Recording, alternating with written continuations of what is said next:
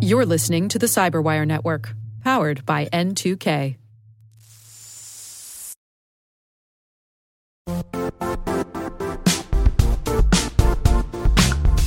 The IT world used to be simpler. You only had to secure and manage environments that you controlled. Then came new technologies and new ways to work. Now, employees, apps, and networks are everywhere. This means poor visibility, security gaps, and added risk. That's why Cloudflare created the first ever connectivity cloud. Visit cloudflare.com to protect your business everywhere you do business.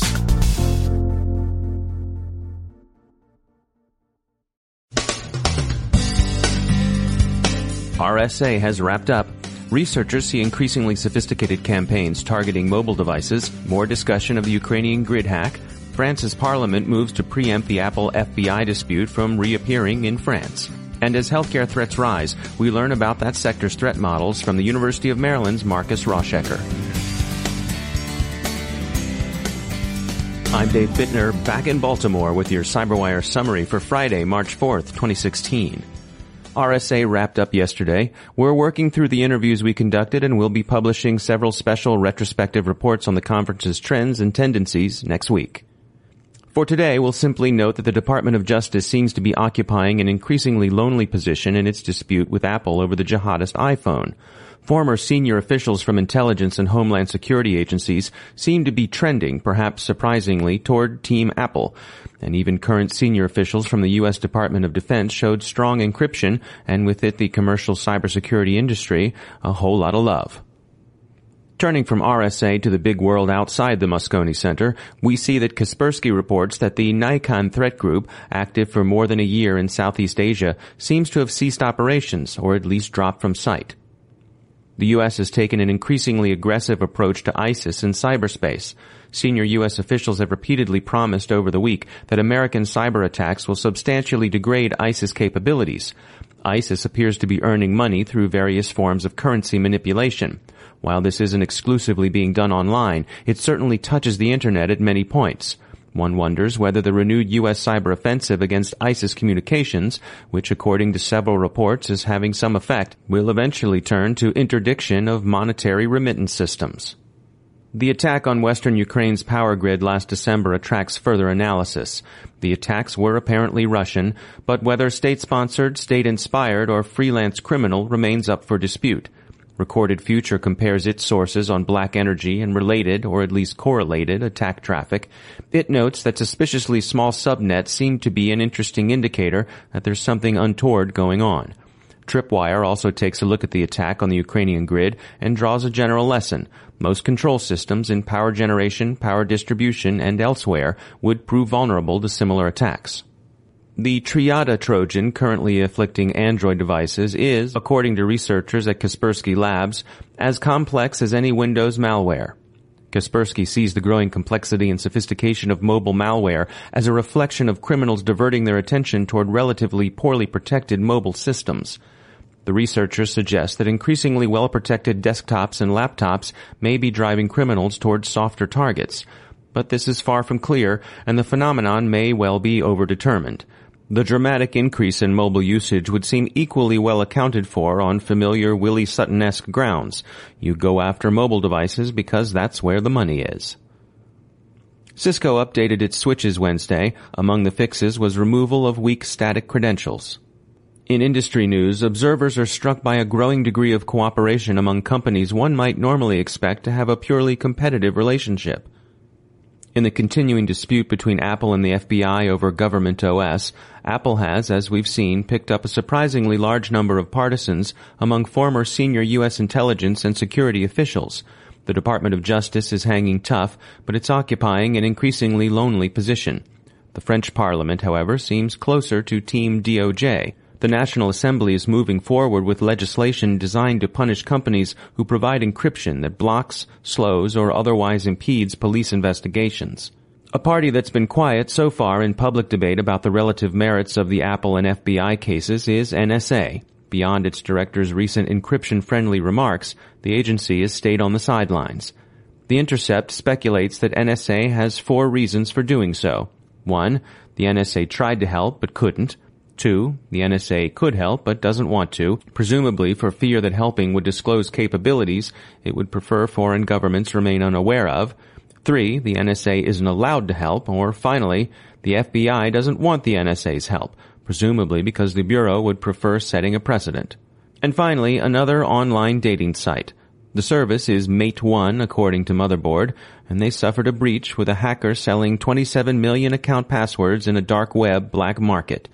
So far, we've not seen reports of blackmail, but there are some technical, not necessarily adulterous similarities with Ashley Madison in the episode. Passwords were poorly constructed and protected, and the service itself was, reports say, a familiar kettle of catfish.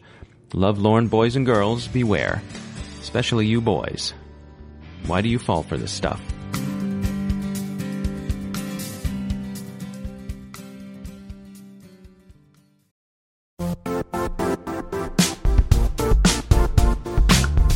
And now, a word from our sponsor, Zscaler, the leader in cloud security. Cyber attackers are using AI in creative ways to compromise users and breach organizations. In a security landscape where you must fight AI with AI, the best AI protection comes from having the best data.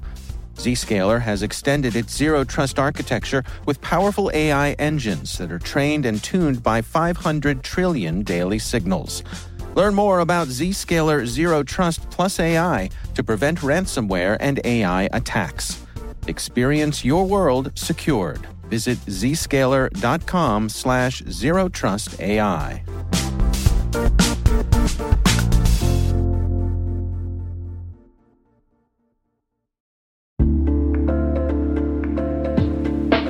Are lengthy security reviews pulling attention away from your security program? With the largest network of trust centers, Vanta can help you streamline security reviews to win customer trust, save time, and close deals fast. Proactively demonstrate security by showcasing key resources like your SOC 2 or ISO 27001 and provide real time evidence for passing controls. And when a security questionnaire is required, Vanta takes the first pass for you. Visit vanta.com slash cyber to take a self-serve tour. That's vanta.com slash cyber.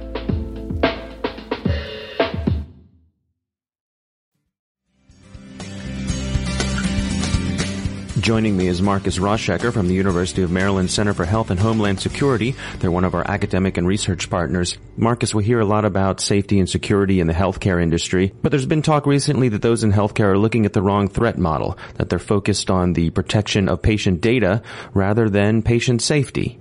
I think everyone knows by now that the healthcare sector is a prime target for cyber attacks uh, and they're very vulnerable. But now we're seeing that there's a real risk to overall patient health care because of all the medical devices that are being used to, to help patients. And these devices are connected uh, to the network. So um, these devices that we're seeing are um, certainly very helpful in treating patients, but they're also very vulnerable. So there's a real risk there that uh, these devices that are being used are are going to be attacked and uh, could ultimately harm the patient. So, are you seeing healthcare providers responding to these recommendations?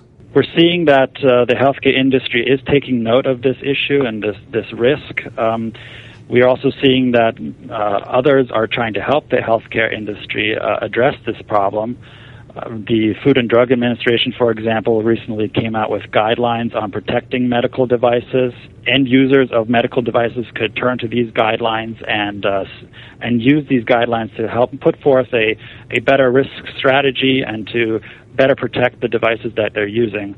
Of course, the problem is that these guidelines are voluntary, um, so we'll have to just hope that uh, that the users of the medical devices will end up taking note of these guidelines and implementing them. We're also seeing that in the recent Cybersecurity Act of 2015, uh, uh, while everyone talks about the information sharing aspect of that law, there was also a section in there that establishes a healthcare uh, sector working group. Um, this working group is going to be studying the problem in the healthcare sector when it comes to cybersecurity and will hopefully put forth some guidelines and recommendations that the healthcare sector can use to improve its cybersecurity.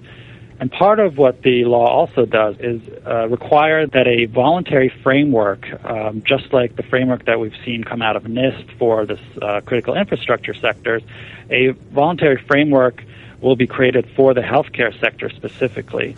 Um, this voluntary framework will also put forth standards and guidelines and best practices that should be implemented by the healthcare sector to really get a more comprehensive approach to cybersecurity within the sector. Marcus Rauschecker, thanks for joining us. Thanks very much.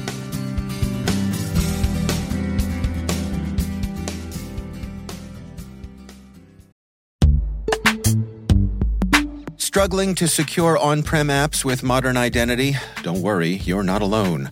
Join industry leaders from Fortune 500 organizations to secure your apps on any cloud with any IDP, regardless of your environment's complexity. Meet Strata's identity orchestration platform, Maverics. Say goodbye to the headaches of app refactoring and legacy tech debt. With identity orchestration, you can modernize legacy apps to use MFA or passwordless authentication in a few weeks, migrate from one IDP to another, and so much more without changing the app. No matter your IAM use case, Strata extends the value of your current identity investments. And the best part? You can try it for free today.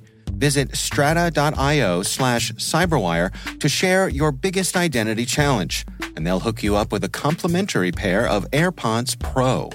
Don't miss out. Visit strata.io slash cyberwire. That's strata.io slash cyberwire.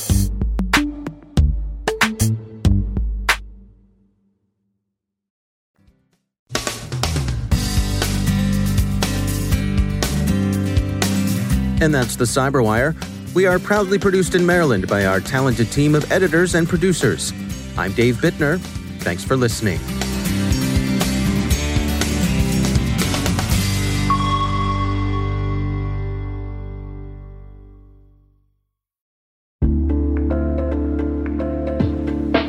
Hey all, Rick here. At N2K Cyberwire, we're dedicated to continuously improving the quality of the news and commentary on our network. That's why we're inviting you to participate in our 2024 audience survey.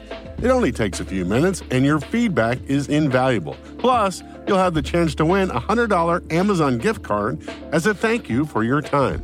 Head on over to cyberwire.com slash survey.